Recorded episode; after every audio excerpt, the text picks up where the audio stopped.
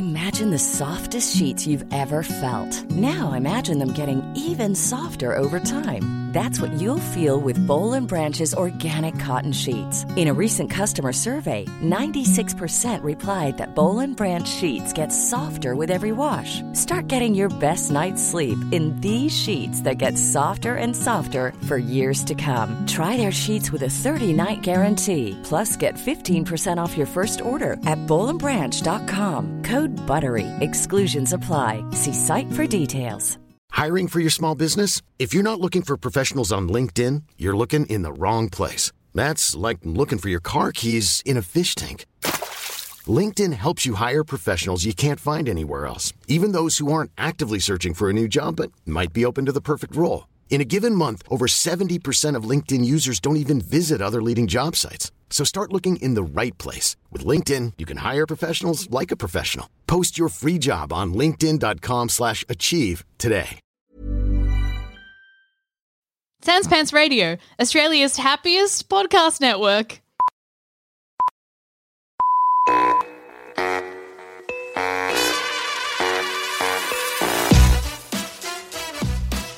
Hey everyone, welcome to Bookish. I'm George DeMorellis. This is a show we ask you what's your story and what does it say about you. Today on the show, uh, we have a. She started off in Canada where she got her PhD in biomaterials, uh, but now she is in.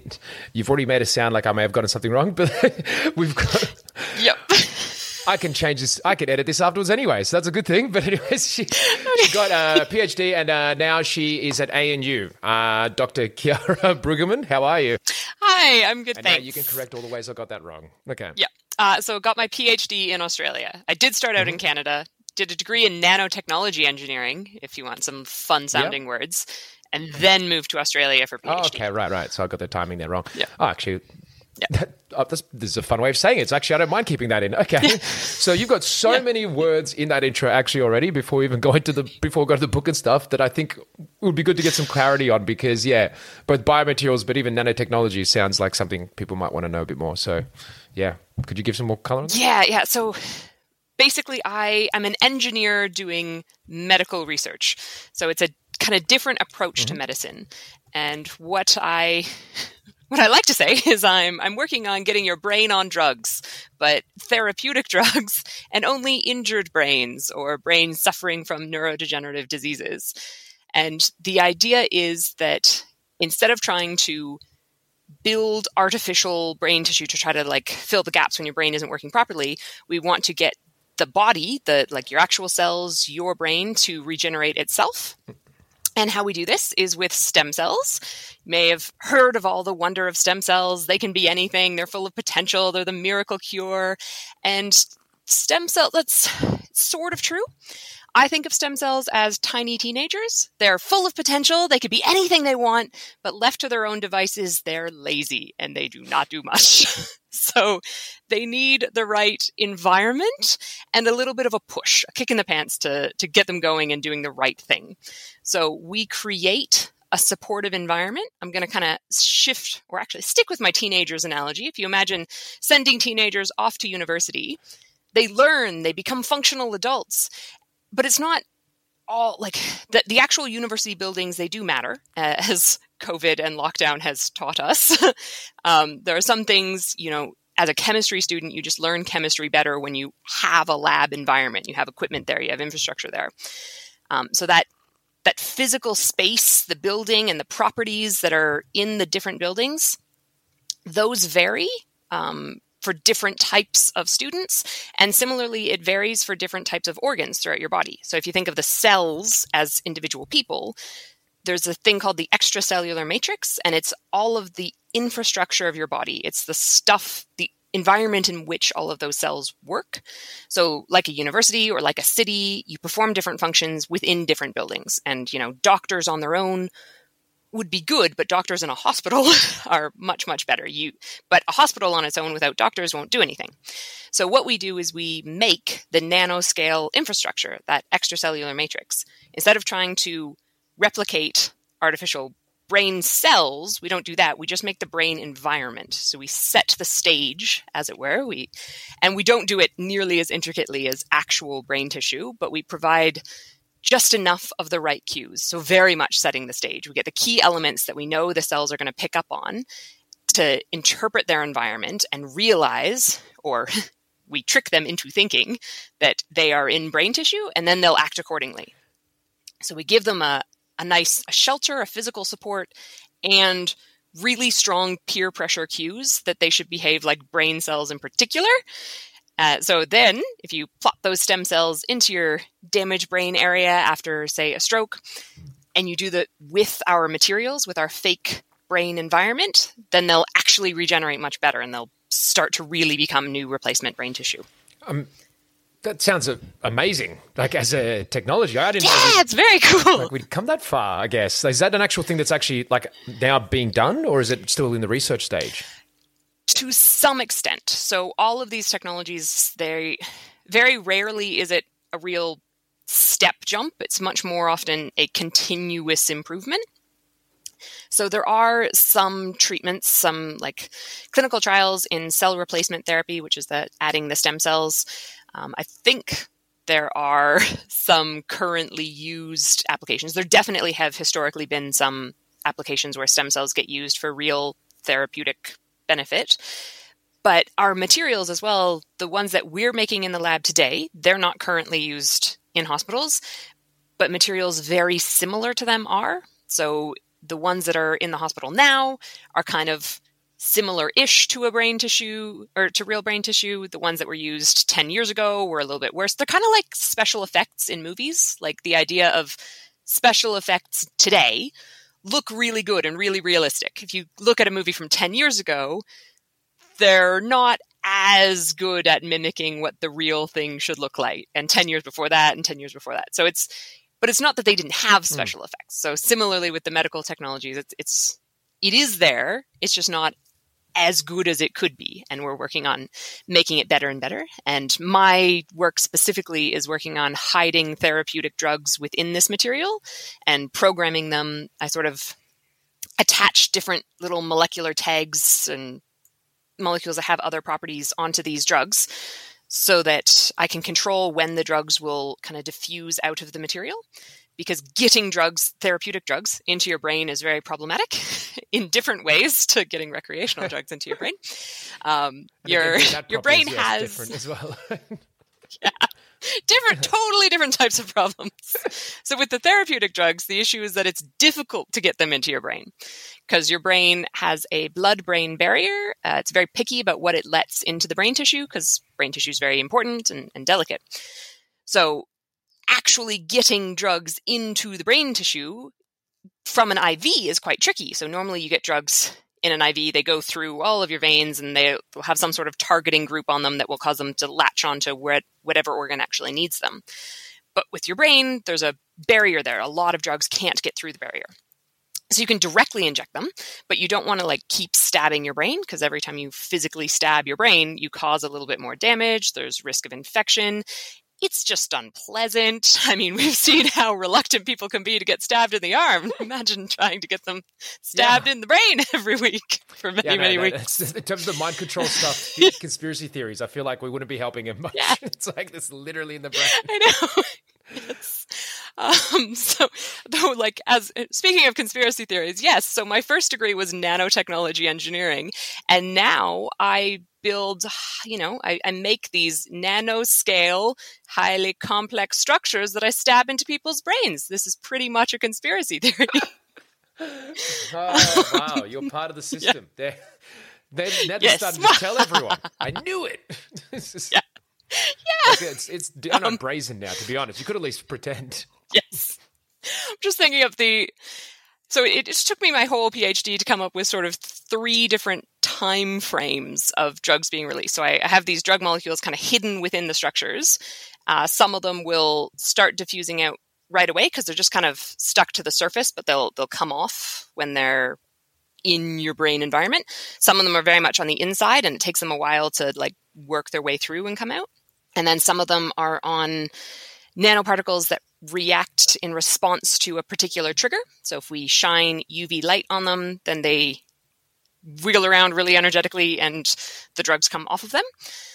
So it's got I have my short term, long term, and specifically trigger controlled release of drugs so that we can have different drugs get to your brain tissue at different times. And it's like, you know, if if you're building a brain, uh, it's rebuilding brain tissue or building some new brain tissue. It's it's a complicated procedure. Um, it's even more complicated than IKEA furniture. And with IKEA furniture, you know, you you do step one and then step two and then step three. You don't just do it all at once. So similarly with the drugs, you need to have the therapeutic drug number one come first, and then number two, and then Yeah. number three.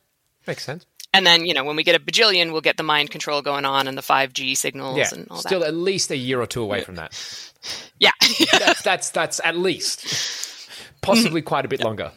That's- the so I get like uh, the whole range of questions related to that. So I guess firstly, just to uh, probably get in my head. So when you talk about the structures that you have, these nanotechnology structures, um, uh, those are actually in the brain. So you're not growing the stem cells outside and then getting the stem cells put in. You're actually putting that all together in the brain at the same time. Is that and is that done through surgery or is that actually just injected? Yep. Um, so those those structures, the really complex ones, exist within your brain right now, or at least within my brain. I don't know about your brain. I don't even know what that means. it's like I'm looking at you. you it feels look like such an odd burn. You're like, oh, I'm going to insult the extracellular matrix of your brain. Oh, take that. Look at that moustache. That is not an extracellular matrix. That's uh, got a lot going on there. Yeah, yeah, yeah. it's like you call that fibrous. I, I feel Um, unprepared now. yeah. So the, the Wait till we get to the book talk. I'll So come those- back at you. Don't worry. I'll come back steaming. Yeah.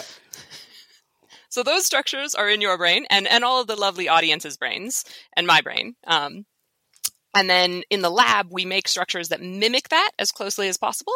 We're trying to match the chemical properties, the physical properties, the biological properties, the general shape properties, um, all of the pretty much every ology. So like, uh, oh, and then I start that with chemistry, but by biology, morphology, or shape, all the different sciencey words. The extracellular matrix, i got to say. It's, it's, Yeah.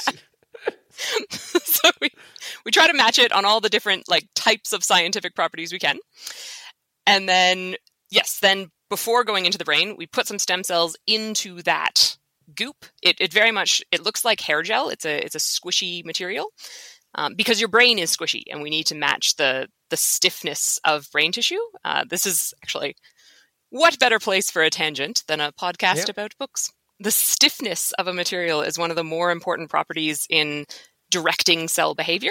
So you'd, you'd think it's the biological things. You'd think, you know, brain proteins or, you know, some sort of actual brain molecule. That's the key thing. But stiffness is so key. So as cells move around their environment, they sort of like reach out, grab hold of something, and pull themselves forward. And how much resistance they get tells them what type of tissue they're in and therefore what type of cell they should be because like teenagers they just want to fit in peer pressure and they're like oh i'm in so engineers in the past like bioengineers and humans in general we like to make things superlatives. We like to make the strongest the tallest the biggest the whateverest. Um, so we've we've made materials that are too strong and, and you implant them and then because they're quite stiff the cells interpret them as bone tissue and are inclined to form new bone cells. And the most hilarious i think implication of this and it still happens to some extent to this day uh, it's hard to fully avoid um, but artificial breast implants are designed to be squishy you know they're, they're quite squishy because breast tissue is squishy. Um, but to make sure the actual implant thing itself is is structurally sound the the membrane around it is a little bit stiffer it's a little bit more robust so it doesn't you know pop and leak and stuff.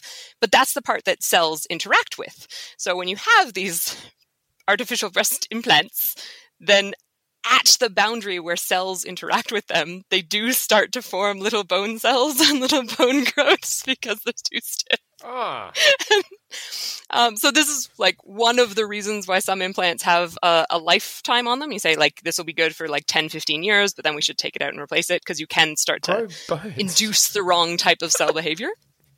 so it's hilarious. That's okay, right? That's I know that one makes me laugh so much. All the time.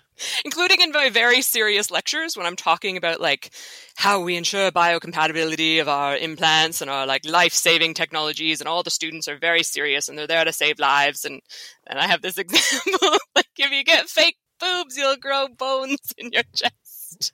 Love it. anyway, very Yes, serious talk. get Back to, Back to the saving lives, anyone?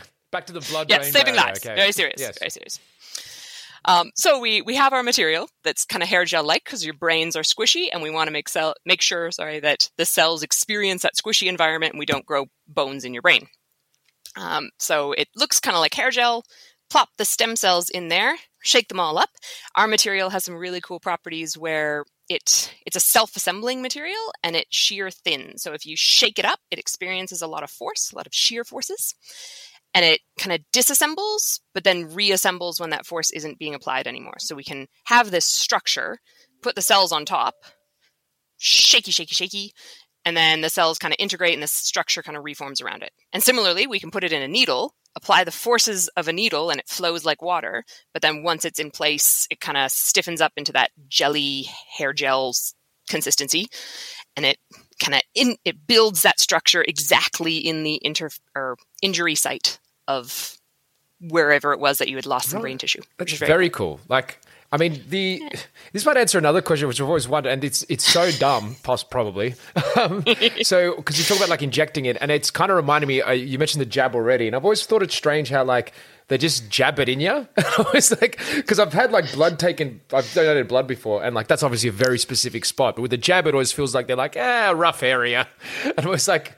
I guess the cells just take it in from wherever. So there is, I'm using that example just because, so with the brain as well, it's not actually it, you'd think it's like needle point accuracy is needed, but actually they grow themselves in there with that accuracy. Is that right?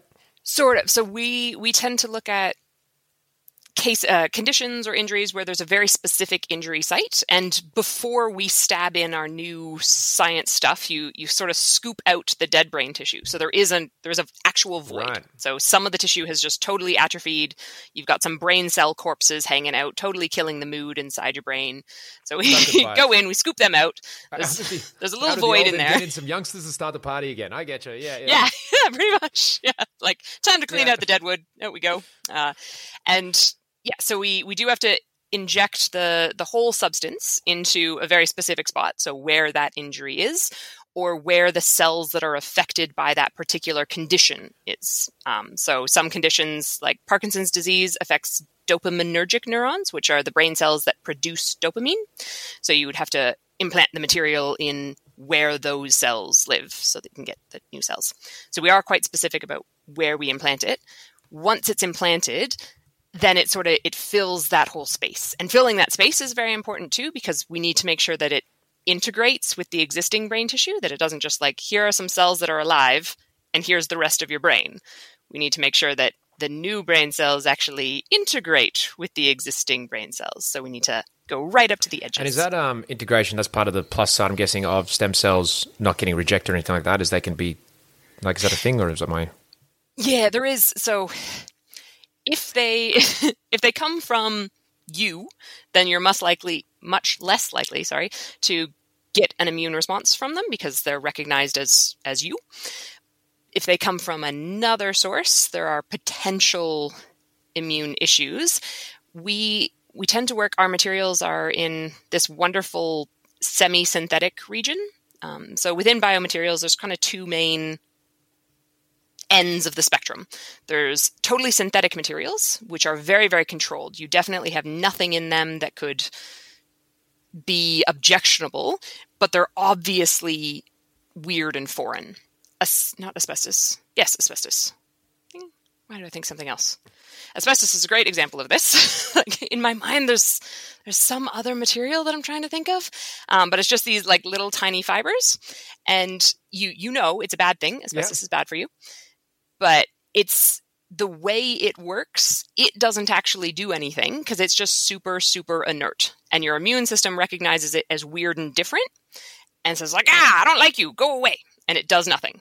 Uh, so then it brings in the like kamikaze immune cells that like charge at it and basically explode on it, trying to let their like acidic corpse juices degrade the weird foreign invader. But it just continues to not react because that's all it is. It's just very inert. And you end up, what causes all the damage, like all the medical problems, is actually the result of the immune response to the thing, not the thing itself, because it's just so inert and so Unaffect- yeah. weird. Yeah. So it doesn't do anything, yet as a result of it, you have all of these issues. So within biomedicine, you have to always be mindful not just of like what your material is, but how it will be perceived by the body. So just Um, yeah, 'cause we're- definitely- we're, already on this tangent anyway, and I just have to ask because I, I I think nanotechnology can be like I don't really fully understand, and obviously we could talk about this for. 10 years, I'm sure you've done lectures on this for hours and hours. But essentially, because right now we're down at like the cellular level, is what we're talking about, or even small. I don't know how small we're going here, or molecular. So with nanotechnology, like what makes it like because when you're down at that level what's the difference between something that's alive or something that's dead or something that's you know like as in it's just a chemical at this point isn't it so like or am i wrong in saying that like that's why yeah, what is nanotechnology Sort of, yeah. I think that's that's actually a great way to say the other end of my my spectrum of materials is natural materials. And they definitely don't like they have all the complexity of a biological material, but they may bring with them some impurities. And this is kind of what we're talking about. At that level, like we're dealing with molecules. They're they're definitely not alive.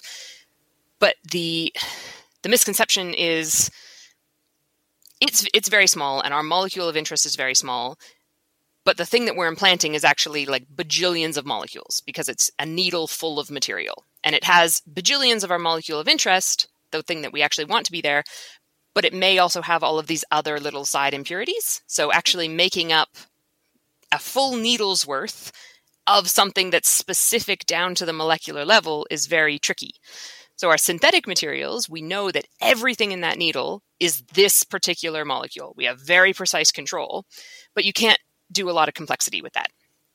I think of it like painting buildings.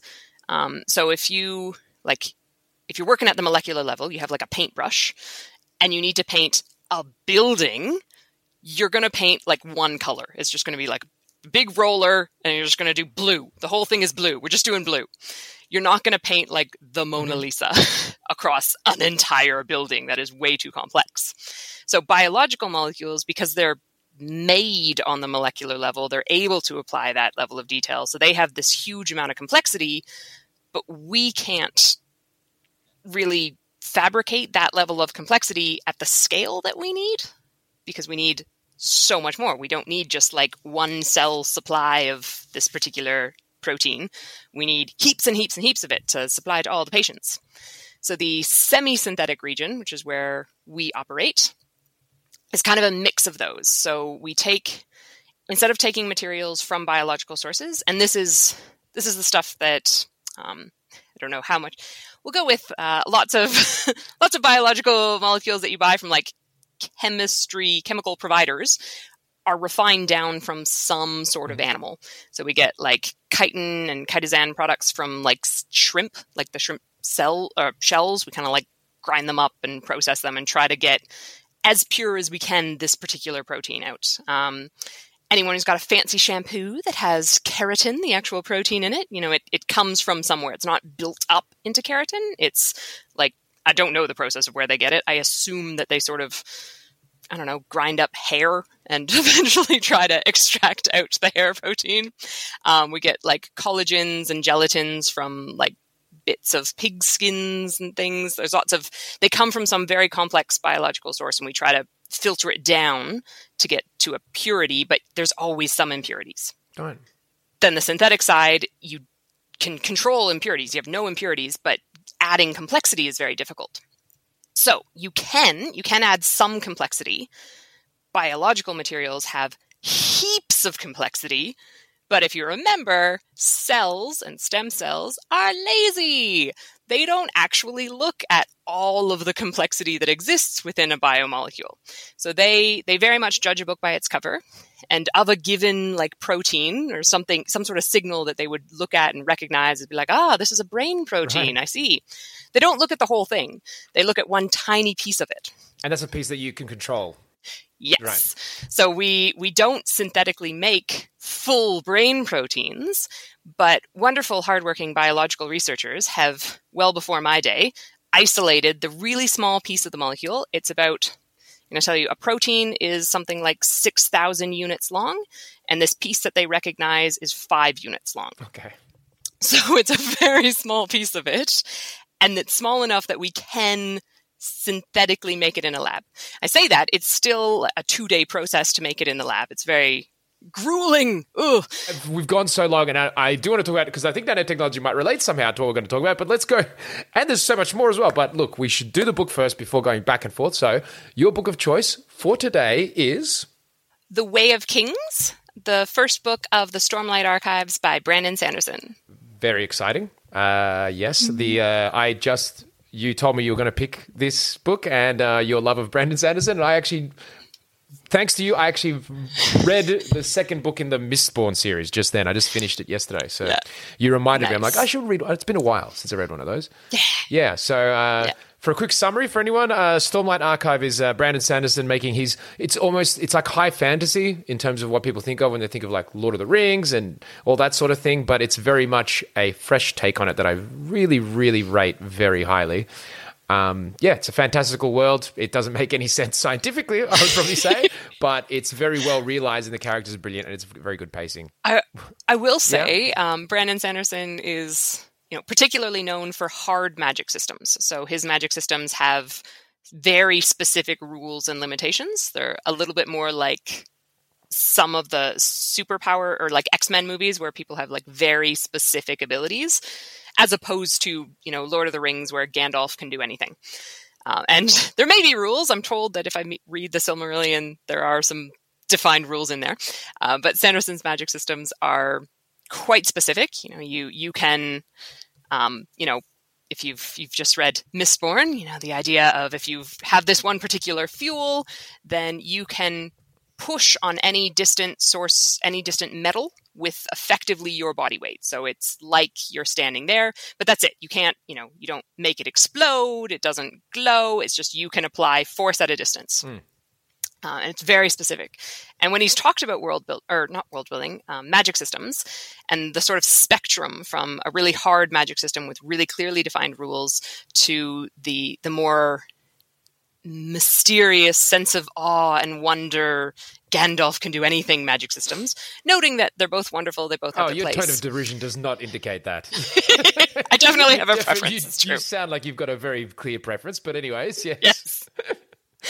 um, there, are some really good far end ones. Uh, like Neil Gaiman books are very kind of just weird and all over the place, but it sort of works. But yeah, I definitely prefer the hard magic systems. And when he describes that spectrum, so he puts the sense of awe on the one side, that's the not quite described ones, and science or magic as science on the other end, which I love. So magic as science is, is how he writes books, and science as magic is pretty much how I live and view all of my work and research. And he specifically says you don't want your magic system to be entirely right at the edge, right at that magic is fully science. You want to leave some things unexplained in order to write an engaging book because you you have most of the rules set out, but there'll be one or two things that don't quite make sense. Um, in the Mistborn series, there's the like, why does the eleventh metal not fit with the other ones? Why does it not quite fit that structure? There's mysteries yet to solve. There's information that you can gain, and that that journey, that learning and figuring out how it works, and fitting that last puzzle piece in to fully understand the world is really exciting and enjoyable. And that's exactly what science is. like we have a lot of the rules, we understand a lot of the relationships, but there are still some unanswered questions. And figuring out how it works, those last little puzzle pieces, is really exciting. No, that's. I mean, that's. Uh, You've highlighted a thing I never really thought about actually, and your and your take on it is because like now that I'm thinking about it because I've actually haven't looked at it through that framework. Um, like the thematic or subtextual way you could almost relate ma- uh, magic is like yeah, two wildly different things. 'Cause one is almost a a view of like it's very yeah mystical. It's it's it's not religious, let's say, but spiritual. It's very uh, not specific. Yeah. It's more artsy, I guess I would say. And then Yeah. you've got the hard one, which, yes, is much more materialistic and clearly defined, which people might not realize the variation that can exist in fantasy. Interesting that you've got, like, you, firstly, I guess, have you always loved the hard magic stuff? Was it something you, like, noticed forever? Yeah, and I think part of that is very much my my engineering self. I I like to be able to you know understand why they would do a sort of thing and I like to be able to say yeah, so sometimes some books have really obvious plot holes uh, in terms of the magic system. And I want to, I'm going to try to clear the derision out of my tone. And I'm going to start with saying I legitimately love Harry Potter. They're great books. They're super enjoyable. I've read them all like seven times. They're fabulous. There are some gaping plot holes at times where, you know, if we, we're introduced to some spells uh, that then we kind of don't use later on and like this was the core spell of this of book 4 but none of the later year students in any of the earlier books ever think to use it at any point because it can't get introduced yet because it's a book 4 thing um, mm. so I, I like with hard magic systems you can you can try to think of what you would do in that situation as well and you can say like oh well clearly if you can do this you know do that. It's a little bit more like playing a, a, game a bit more like a video game i guess. Like you can and then you can see sometimes the the characters will come up with something clever and you're like oh i see how that's a really clever application of these rules and you could have figured it out yourself even if you didn't. Um, whereas with the the sense of awe magic it's like ah the big bad guy's here. Well just spread your arms wider and be more dramatic in your gestures. Like that's how you're going to win. Yeah. so I like being able to work out the process of how things are going to happen.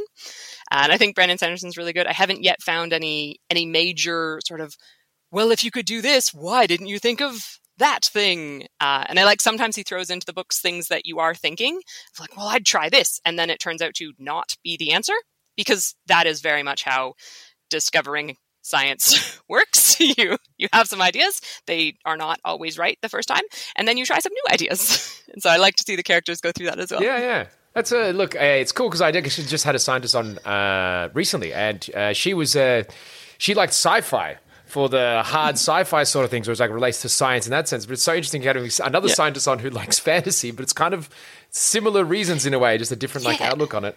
Um, I do think though. okay, so here's the thing. So here's the thing, which isn't actually true. I'm I'm just totally winging it with this. But basically, Sanderson, I think, uh, as politely as possible, I would say, is a psycho in terms of like the the level. No one I've ever seen. I don't think there exists. I, not that I know everyone who writes, but I don't have never seen someone who has that kind of output that he has. It's completely a, a, another level to what like it's great. Like the size of the books that he's bringing out almost every year, and they're good. Yes. It's yes. It's insane. You kind of think that you know whatever his brain drug delivery method is, I need to figure it out. I think he's producing How's he doing it. Yeah, it? that's you got to get. You got to take it out of there. That's you yeah. jab it in, take it out. But like, I think a part of that is to do with the fact that, from again, from my analysis of it, he does seem to have a very clear idea of what he's doing. Like, as in, in terms of he's got and like this goes into so the thing about Brandon Sanderson is he's got like several book series now, and then they're actually all connected within this larger thing called the Cosmere. I think is that right pronunciation? Yeah, which is like the book equivalent of the Marvel Cinematic Universe. That idea of the multiple parallel storylines and different characters. Yeah, yeah, which are all kind of. And does this include that that sci-fi one that he's doing as well? That space one? No, so there are a couple that are outside the Cosmere. Okay. Um, who are that are just also awesome, but they're they're not Cosmere. Are you sure they're not Cosmere though, or are they going to be? Ah, yeah. Yes. Oh, right. yeah. They, he, he, in addition to putting all this amazing like he produces so many books he's also very good at like there's all these extra wikis and word of sanderson info pages where you can go and get things clarified and answers questions and so you've gone and got it clarified you're like i need to know yeah. is this relevant to the wider universe should i yeah. be taking notes or not yeah. where do i file the notes i'm taking That's so. What are the series that are just quickly? What are the series that are in the Cosmere? Obviously, there's Mistborn and Stormlight. Uh, so there's the Mistborn and Stormlight Archives are the only ones that currently have multiple books. Mm-hmm.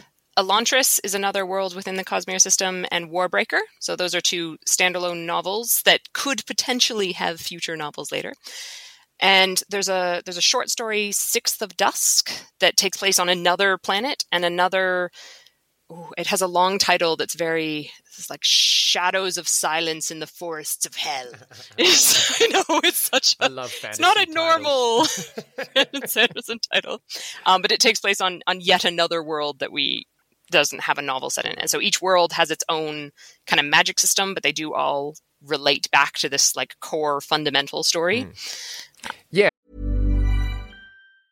I'm Sandra, and I'm just the professional your small business was looking for. But you didn't hire me because you didn't use LinkedIn jobs. LinkedIn has professionals you can't find anywhere else, including those who aren't actively looking for a new job but might be open to the perfect role, like me.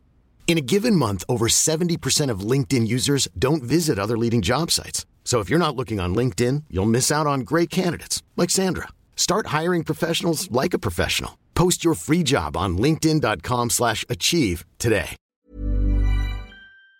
Yeah, which is like so what, what i was going to say and like i think we, yeah now we're going deep into fantasy talk actually rather than this other side Yeah. so like firstly i think i didn't so i love like right now i grew up loving fantasy um, and then i kind of went away from it and then so now i'm not as much reading it as i used to but i still love it and right now the only one i'm really reading is sanderson because they're so long fantasy books i'm like i can only squeeze a few in in between everything else uh, but he's so I only recently read, uh, finished The Wheel of Time. So I start. That was my first book. I read the first nine books in that, like about so many times. A crazy, like I, to the point where I could still remember it. Like twenty years later, a lot of this stuff from that, which is wild.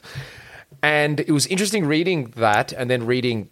Like it's a very rare where you get to compare an author with another author in an, like an apples for apples, like as in it's the same Yeah. story. So you really get to do a clear comparison. And this is going to go into the point I think I'm trying to make, um, which is that I reading Sanderson's take on Robert Jordan, which is a whole other Wheel of Time, another fantasy series for anyone who's listening, which is kind of closer, more to the Lord of the Rings style than what Sanderson's now doing. But i- i- anyways, but the same sort of thing. But reading how he did that made me actually appreciate Robert Jordan a little bit more, and maybe not appreciate Sanderson a dash less because I could see the f- flaws in Sanderson a bit clearer because of that. Ah. Yeah, so like the and the reason, and I think this ties into it all, and his work ethic, is that he's amazing. He's absolutely brilliant at making a plot that you just can't put down. Like he he knows how to and tie it all together, and it's so well struck. He's a very you, the way he writes is like this guy is mechanistic in how he's putting this together. These are slots that he's slotting together. And it's got it on a board, and like for him, I wouldn't be surprised if he knows exactly what's going to happen in all of his books for the next thirty books. Like, and that's how well detailed he has it. And now he's essentially just channeling that, which to me is wild to me already as an author where you're like the story's done and you're just the only constraint is your hands Yeah.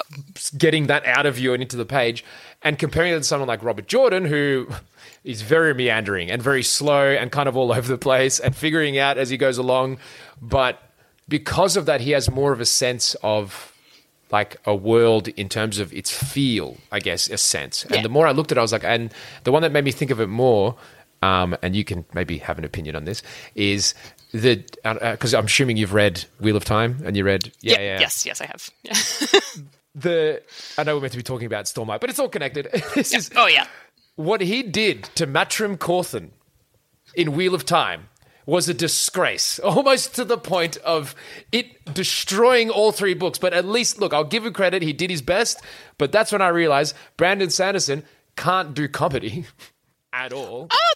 I feel totally the reverse. I I suddenly loved Wheel of Time when Brandon Sanderson picked it up, and Mat Cauthon specifically. I loved how like the change in wittiness of the character. This is so interesting because that's obviously like a mi- mentality thing. Because I think of uni- I thought it was pretty universal the dislike of what happened to Matrim Cauthon in uh, Wheel of Time specifically. Yeah. Um, because no, I'm not saying that I didn't like. I, I really love Sanderson, and especially the last book is like a Wheel of Time is ridiculously Yeah. good because again, it's his. It's like he's. He's, it's like he's making crack cocaine of fantasy. Like you cannot put it down. It's a brilliant, and he knows how to tie it all together. And the way he has character arcs so very well, cleanly done. It's very great to read. And so I'm, I'm not putting him down in that sense at all. And I still think he's amazing. But I think it's so funny you're saying that at Match because I feel like that was, and I like from what I'm reading, everyone Yeah. agrees on that's the biggest issue that they had with it because like he didn't know how to do the sarcastic, cocky, overconfident guy who's also actually quite sweet and funny. So even though he's coming across maybe like a dick, you always know that he's not. I felt like when he took him and tried to do the same thing, he ended up looking like a dick, and you're like, oh, actually, this doesn't sound as fun anymore. This sounds like kind of mean and kind of petty and not as funny, I guess. So yeah, that was the vibe I got. You didn't get that. I've yeah, and um, in addition to the super prolific writing output, Sanderson also lectures a course at a university in the states and yeah and those lectures are up on youtube which i've recently Oh discovered God. and i've sort of binge watched a lecture series because that's kind of like uber nerding like my my nerd self's favorite fantasy author teaches a course on youtube so let's watch that in our spare time. Let's binge it. Let's go through all the lectures. And and one point specifically when he's talking about humor is it's very you know everyone has a slightly different humor like sense of humor and you're going to you're not going to get everyone and what wins some people is going to lose you some people and it just yeah. So i think he would agree with you even. Yeah, and I, like, and this is like I think. Uh, this is almost it's so interesting because it's like this is the insight into the brain or i'm getting insight to your brain almost there. Because like i think the issue that he has and this isn't a and again you're watching youtube videos so i'm definitely approaching this with nothing but respect okay? Yeah. okay actually i'm interested now to get your opinion on mistborn i don't know how deep we should go into this fantasy books. You know what? Just quickly my issue with mistborn uh, in general as a series okay again i'm approaching this as someone it sounds like i'm talking to a real fan so the i, I actually really i really like mistborn but i feel like the thing i noticed reading stormlight first which i'm glad i did and then mistborn was that it feels like he was working through a lot of the cliches in Mistborn versus the more clearly original stuff he was doing in Stormlight. And just in terms of like plot wise, it feels like it's a little bit more contrived in Mistborn. Um, it feels like it's hitting. He's almost. He's still doing the. He's in many ways he's doing the classic cliches, but doing his own take on it rather than Stormlight, where he's actually really doing his own thing. It feels like, if you know what I mean. Yeah, I know with Mistborn it was a or the objective was a the official term being a strange attractor thing. So it was meant to be a heist and a fantasy. So mashing up the those two classics or cliches, if you will, um, but putting them together. So possibly that that makes sense that you'd hit some of the things that seem a bit cliche because we want to make sure that, or he wants to make sure that it is a fantasy heist, a heist that takes place in a fantasy. So you have to make sure it's definitely a fantasy and make sure it's definitely a heist. Uh, Maybe. yeah, Uh, whereas the whole Stormlight Archives gets to be a full, Yeah. super uniquely developed, very big, elaborate world. Um, as a oh, you can't see my erratic hand gestures here, saying as a weird, awkward segue. Um, I like that you've mentioned cliches because this is another area where um, his his writing and in particular his lectures about his writing match up interestingly with my work and my lectures about my work. So I lecture engineering. And I found it really interesting going through the lectures on writing fantasy, how many similarities there were between write like structuring a fantasy story and novel and doing engineering projects. So one quick point, this is probably part of the reason for the high th- output that he has as an author. Like he is very structured and systematic and has that view of stories. Like he can put them together in a systematic engineering y type way, uh, which I love, obviously. and talking about, there was a question from the class when they asked, you know, how do you do something that's been done before without making it cliche or too cliche? And he was this is the bit that's it seems very specific to literature like writing how do you avoid cliches but actually the fundamental answer is very very similar to the engineering design process. So with a cliche the idea is it's something that's been done a lot but it was initially done a lot because it served some purpose and it was a very good way of achieving that purpose. And then it gets to a point where you know everyone's doing it and you're doing it because it's the thing that's done rather than because it actually serves the purpose like it and it addresses your needs best. In engineering we talk about the difference between system requirements and design requirements. And i have a project that i have one of my courses do where they they build a robot to tra- navigate a maze. And when you talk about it as a car so if you say like build a robot car this is your your project. Uh, you need to like build this robot car, and it's gonna take you know some material from the start point, solve a maze, bring it to the end point. What what are your requirements? What do you need in this design? And they start listing them off. And you know, we need a power supply, we need blah blah, and we need wheels. And if you talk about it just as a robot and you say it needs to transport things from A to B through the maze, you don't necessarily need wheels. You just need some way of moving. So, you know, humans move and we don't have wheels, we have legs. So, a, a design requirement is a requirement that you need if you're going to go about solving the problem using a particular design. So, if you have in your mind a car, it needs wheels but you don't actually need wheels to solve the problem. Mm. So the problem is just get things from A to B. And so you need some sort of transportation, but you don't necessarily need wheels. Now, in this particular project, wheels do serve the purpose best, so they all end up using wheels. Yeah. Some of them have flirted with the idea of getting like robot drones and things, but it ends up being wheels. But that idea of doing something because it's what you see people doing versus doing something because it's actually the best way to achieve the goal that you have or to like serve the need that you have is very much the same in engineering versus avoiding cliches. And i love that kind of parallel.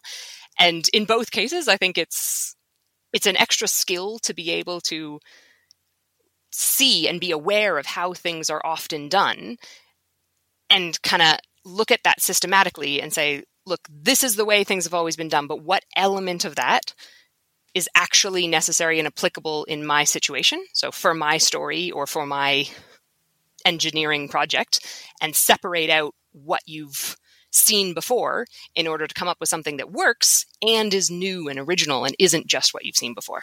Right. Yes, I guess that's like uh, whatever. I, from everything here, that sounds like the first principles thing, like going back to the fundamental what are you trying to do so you're, you're yeah. trying to get wheels you're trying to move a thing from here to here or like yeah you're trying to get the character to grow or something like that so yeah i know that's okay that's an interesting uh, it, well actually yeah it's funny you're looking at sanderson he would be the best person for uh, giving that fully detailed engineering perspective on it all um, yep. the so okay so Here's the thing. So, and I, again, I'm coming at this from a position of liking Sanderson, like loving Sanderson. I really love his work. He's the only fantasy person I'm really reading at the moment. Uh, so, yep. whatever everything I'm saying, it's coming from a position of you know someone who likes him. When I'm being crit- oh, not yeah. critical, but just pointing out certain things I think I've noticed. I think. Uh, I'm being so careful now because I've seen, as we talk, the more I'm realizing how much you, what kind of fan you are, which I totally get because he is brilliant, and I, I'm very excited to put it all together. I think one of the things as well, though, is because he's so mechanistic or engineering based, it's interesting because even his character's growth, which I love, it's very clearly defined and very much. And that's what I think another gift of Stormlight versus Mistborn is probably because because he seems to have written himself where he's like, oh, the story's about Vin in Mistborn. Mm-hmm. You, it's harder to have a character arc that has a clear middle and then a clear resolution, which he, he's great at. With all of his books, always have, seen, or the ones I've read anyway, seem to always have that. So I think maybe he put himself a bit of a corner having the one character across the whole series and then having that desire to put in a very clear, you know, arc in the book as well. I feel like that's where Stormlight has an advantage because he can just, you know, switch the character in that. You're gone quiet, like you've yeah. got an opinion here. oh no, I'm just just thinking. Um, I know the the first draft of the Way of Kings had didn't work at all because he tried to put in all of the characters at once. So if you've gotten a few books in, you know, each book kind of focuses on a few main, maybe like two to four main characters that we're going to look at experiences from their point of view and they have major development but then in the next book we we shift and we're now looking at you know what's happening with these other characters because there are quite a few main characters. And the first round of writing the book he tried to kind of start all of the characters and you just couldn't fit in a large enough chunk of all of them and it was just very hectic and all over the place. So I guess, yeah, Way of Kings is that nice middle ground between we're really focusing on one and we have en- enough going on, but not too much that it's too hectic. Mm.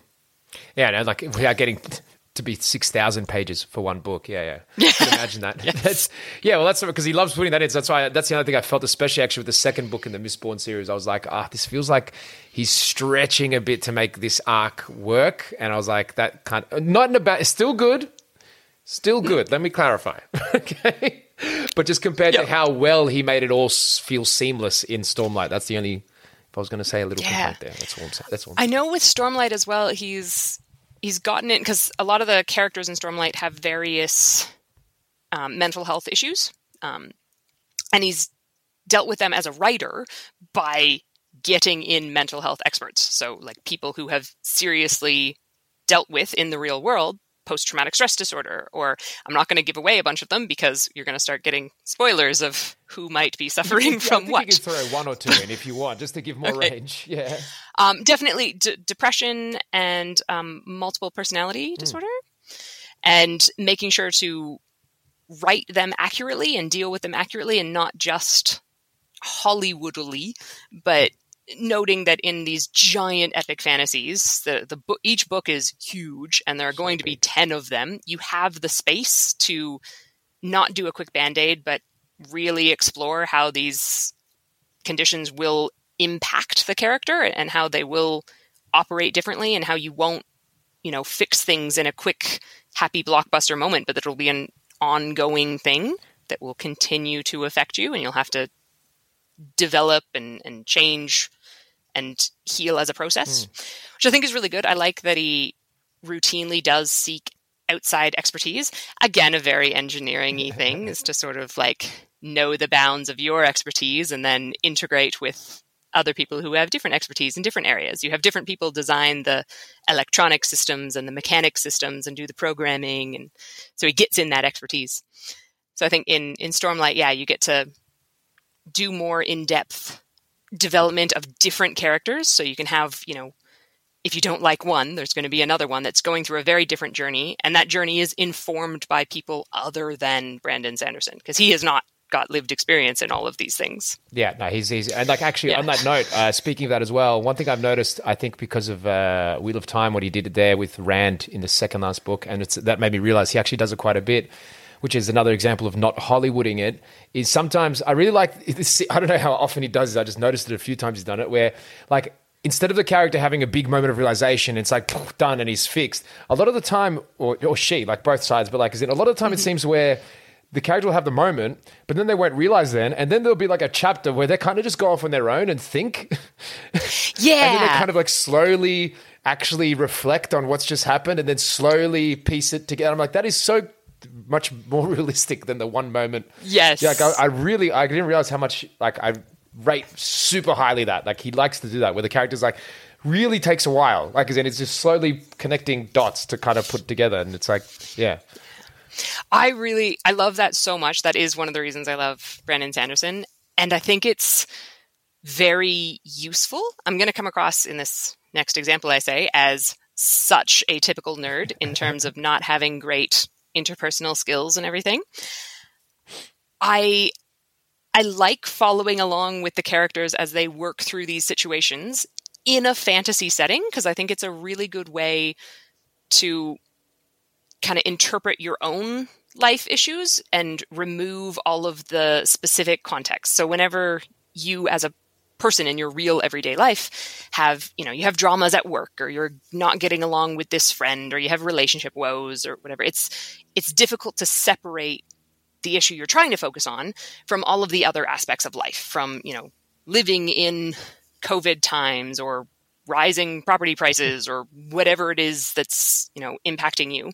But in a fantasy world, you're not ever going to be experiencing a lot of the issues that are going on. You're not going to have to live through high storms, these super powerful magical storms that ravage the world of Roshar in the Way of Kings.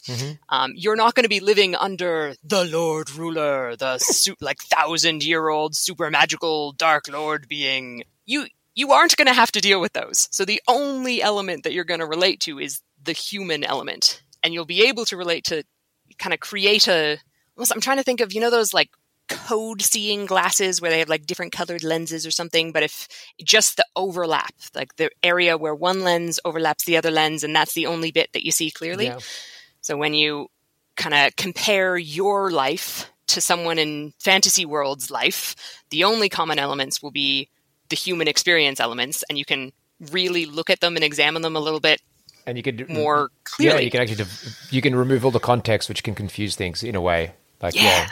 okay, boil it. so i quite like i like you know reading fantasy books to better reflect on you know how I feel about things in my life, and you know how other people in my life might be experiencing things. And Okay, that's a. I mean, that again, that's uh, interesting saying that. Obviously, because uh, it is the work of one author who uh, who is like trying his best. Don't get me wrong, but it's actually it sounds like you and he uh, might sync quite a bit in how you think. So maybe this is it is helpful Yes. getting that insight in a way.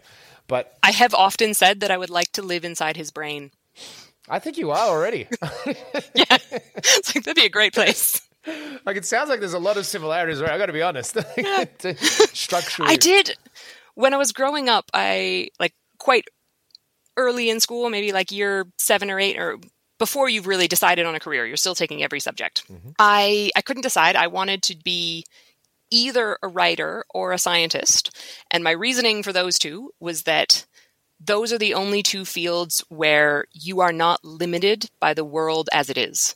So you can make thing you can do the impossible in writing you you write it and you make it up mm-hmm. and in science you make it happen you make the impossible possible and went with science but i do think yeah i'd, I'd like to think i feel like it's a little bit cocky to say oh if i were a writer i would definitely be you know like the most successful fantasy writer of our time but um it'd be a similar sort of thought process involved involved. Yeah, yeah, yeah. That's fair enough. That's that's that's not approaching it with hubris. I think that that angle. Yes, Yes. you can say you'd you'd look at it the same way. I guess, and like. I feel like I've gone so long. There's so many topics we can talk about. You've made me. You're hitting like one of my childhood obsessions, fantasy and that, but also then the structural, yeah, the mechanistic view. Because I guess, and this is just to go back to it again, because I just find it so interesting. Is um, again coming out, approaching it with all the love for Sanderson, and I think he's great, and I think he's going to be. The reason he's so good is because of his output. But I would say the gap which I felt, and it's interesting because of how you looked at it, even with Mat Cauthon and that that view there as well. But like he is there something lost? And i don't know if there is but is there something lost in like because even it talks about george r. R. Martin. Let me give that example right? Yeah. the the most the biggest fantasy author in the world right now thanks to the show i Yeah. would say. But uh he his whole thing is like he likes to try to figure out where he's going to go but then he starts writing and he can end up on a huge tangent as he like lets the characters be themselves and kind of he can go off and do, get lost in the weeds which to be fair has ended up in probably a series that's never going to get finished um, sadly. But there is an art in that. There's a, a human element in that almost that maybe Sanderson maybe doesn't uh, Yeah. incorporate as much. Like, he he he does admit to being an outline writer. So saying that all writers will be somewhere on the spectrum between an outline writer where you're very structured, you make a really detailed outline, you know what's going to happen when, and you put in like a bajillion dot points until basically every day it's like, okay, I'm going to write, you know, a page that addresses this dot point versus a gardener, which is very much like George R. R. Martin, who has to, you know, take the story where it goes, let it let it flow, let it happen.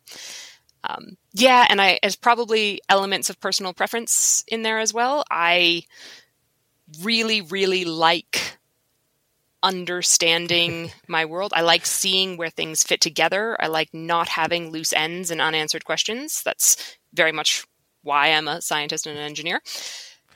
So I imagine that for some people, if you don't really, really think that way, then yeah, you, you miss kind of the the artful meandering whimsy that you would get with some other authors. But it doesn't have the same value for Yeah, me. yeah, yeah. That I, I can appreciate it sometimes, but I I you know those uh the, every now well I don't know what your Facebook feed is full of, but I will sometimes get the pictures that are, you know, satisfying images for people with OCD and they just show like all the pencils lined up exactly perfectly or I, I get that satisfaction out of um, Brandon Sanderson books. Like everything makes sense, everything lines up, it all works out. Yeah. It's nice. Uh, it's it's look, it's sounding more and more like uh, you might need to be a character in one of his books having the, the issues resolved. I do think I, I picked The Way of Kings because Shallan is the character of his with whom I most identify. So she's, I mean, she throughout the book kind of develops a relationship with her little magic spirit buddy, and she's very scientific about it. She's a bit of a whimsical artsy character herself but fundamentally a scientist and she does make this clear so she's very artistic she's always drawing things that's the one point we don't share um, i'm I'm creative and colorful, but I'm terrible at drawing. It's taking very But interpretation. But yeah, okay. yes. Um, but she she talks about even though you know she likes art and she's good at it and that's a skill she has, what really drives her is the you know curiosity about the animals that she's drawing. You know, how do these whatever funky birds fit into the ecosystem? Like, how do they work? How do they operate? And that scientific curiosity. So she's a non-traditional scientist, which is very much like me. It's you know I'm I'm fun, I'm colorful, I like doing lots of crazy stuff, but what drives me fundamentally is the curiosity about how things work and trying to figure them out and trying to, you know, see what I can make happen, what I can put together. And when she meets up her magic buddy, she's very scientific about it. So she's like, you know, initially investigating what works, what doesn't, taking notes, seeing what they can do, taking measurements, being very methodical about exploring the magical powers in the relationship, which is absolutely what I would do. I mean, her spirit animal is a geometric pattern, so. Yes, that too. That would totally be my spirit buddy. And I feel like the need to clarify to people because they can't see you right now. But uh, when you say colorful, you very literally mean colorful. like, I don't know how many colors are going on in that hair of yours. Oh, it's it's a full rainbow, uh, and it's it's the the red to purple full rainbow, and I have a black and white dog just to contrast. nice. Okay. Right. Right. Right. That's. Uh, so, and you wear grey? I guess that's the only thing left now. I do have some gray. I, I find when I wear muted colors, people af- like they get thrown by it and they ask me if I'm feeling okay and like I look sick because I just spend so much time in super bright neon colors. right, right, that- right. Okay, that's uh, we haven't even got it like yes, uh, your placement there because I guess that that is uh, your personality versus obviously the field you're in, which can be quite stiff and all that. Yes. So I, I am an I'm a se- well, I am a lecturer in the School of Engineering at the Australian National University. I am not what you picture when you think of an engineer. No. Um, like, which isn't a bad thing at all. I think it's, uh, yeah. And I, and was that always a conscious?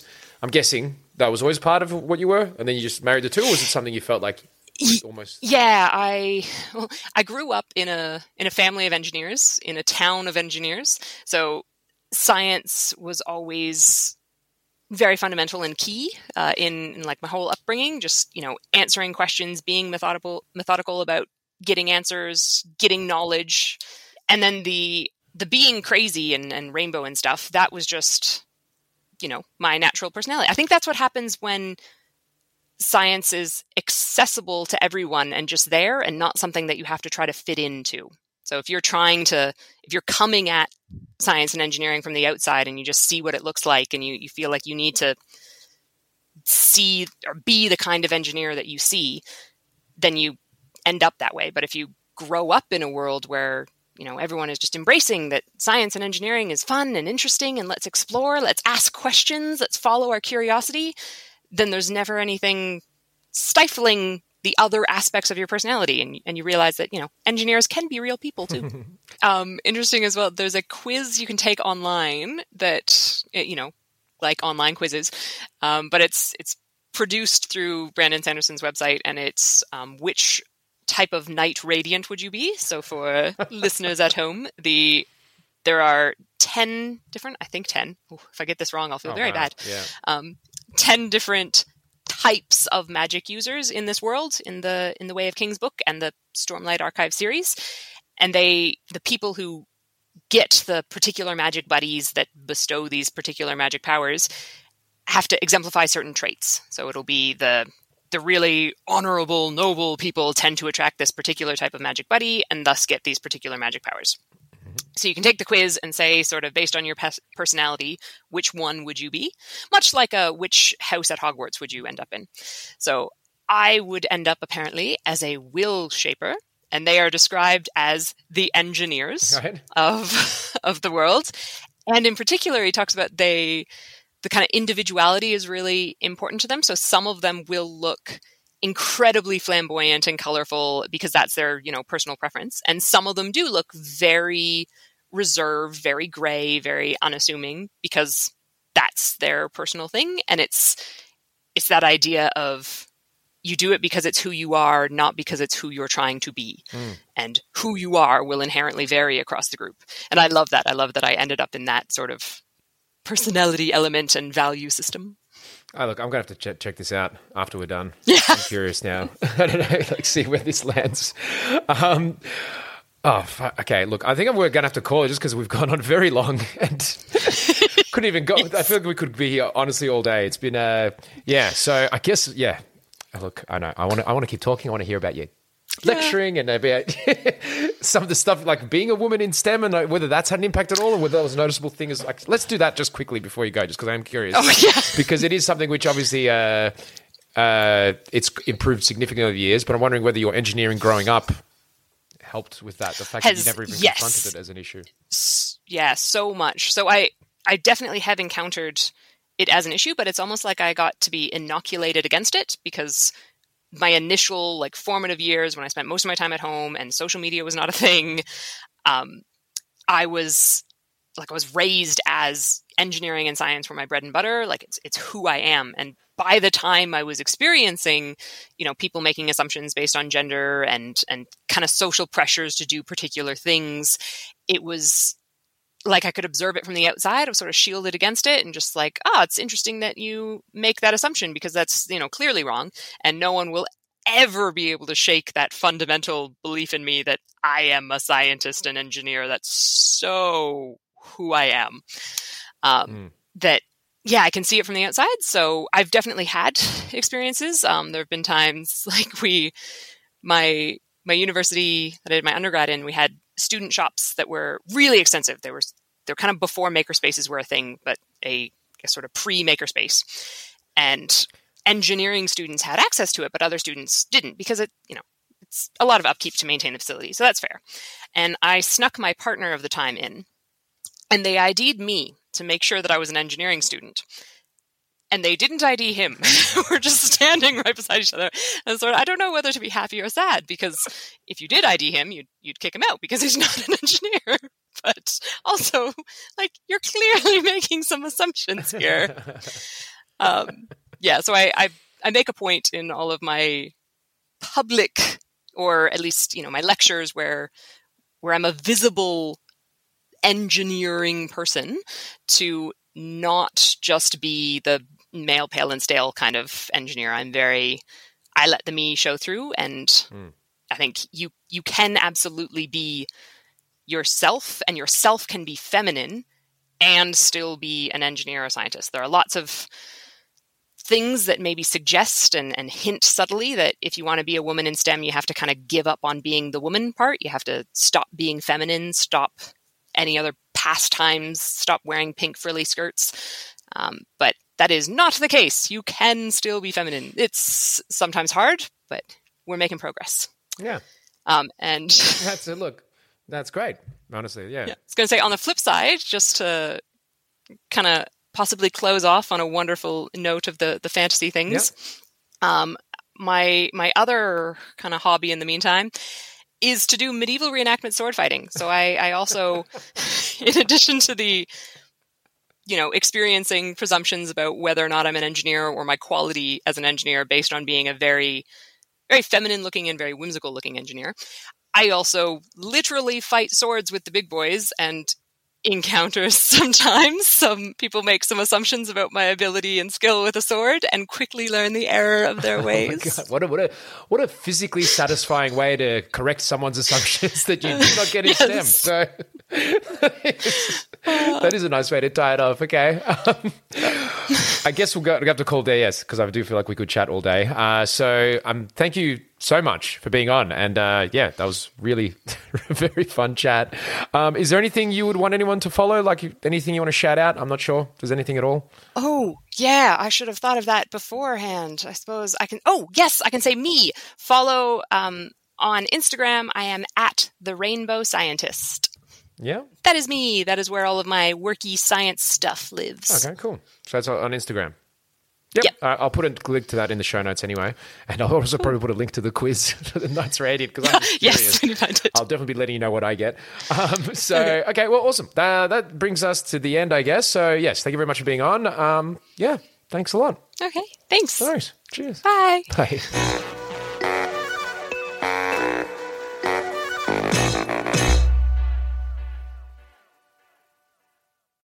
Thanks for listening. If you want to help support this show and all the other shows we do here at Sans Pants Radio, then why not subscribe to SansPantsPlus.com? For as little as $5 a month, you could have access to a whole bunch of bonus shows and content. Once again, that's SansPantsPlus.com.